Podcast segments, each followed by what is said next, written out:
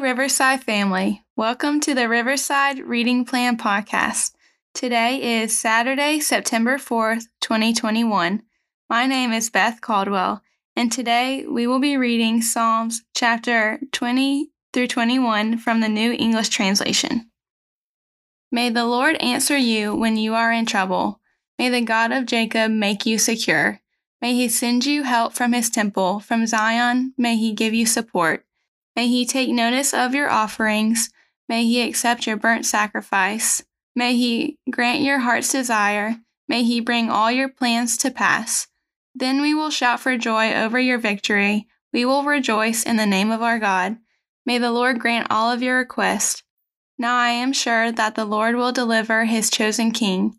He will intervene for him from his holy heavenly temple and display his mighty ability to deliver.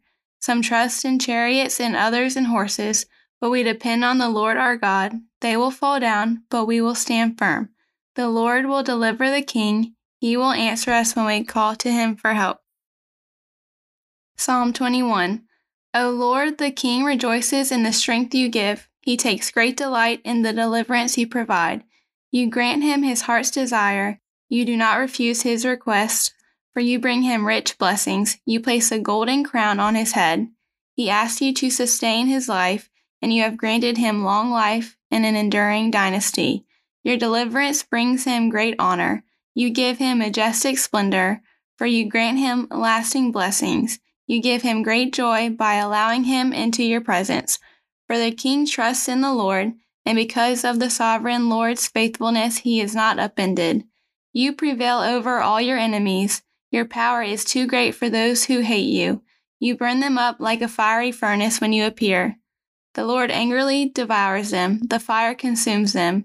You destroy their offspring from the earth, their descendants from among the human race. Yes, they intend to do you harm. They dream up a scheme, but they do not succeed. For you make them retreat when you shoot your arrows at them. Rise up, O Lord, in strength. We will sing and praise your power. Thank you so much for joining us in God's Word today. We look forward to having you here with us again tomorrow.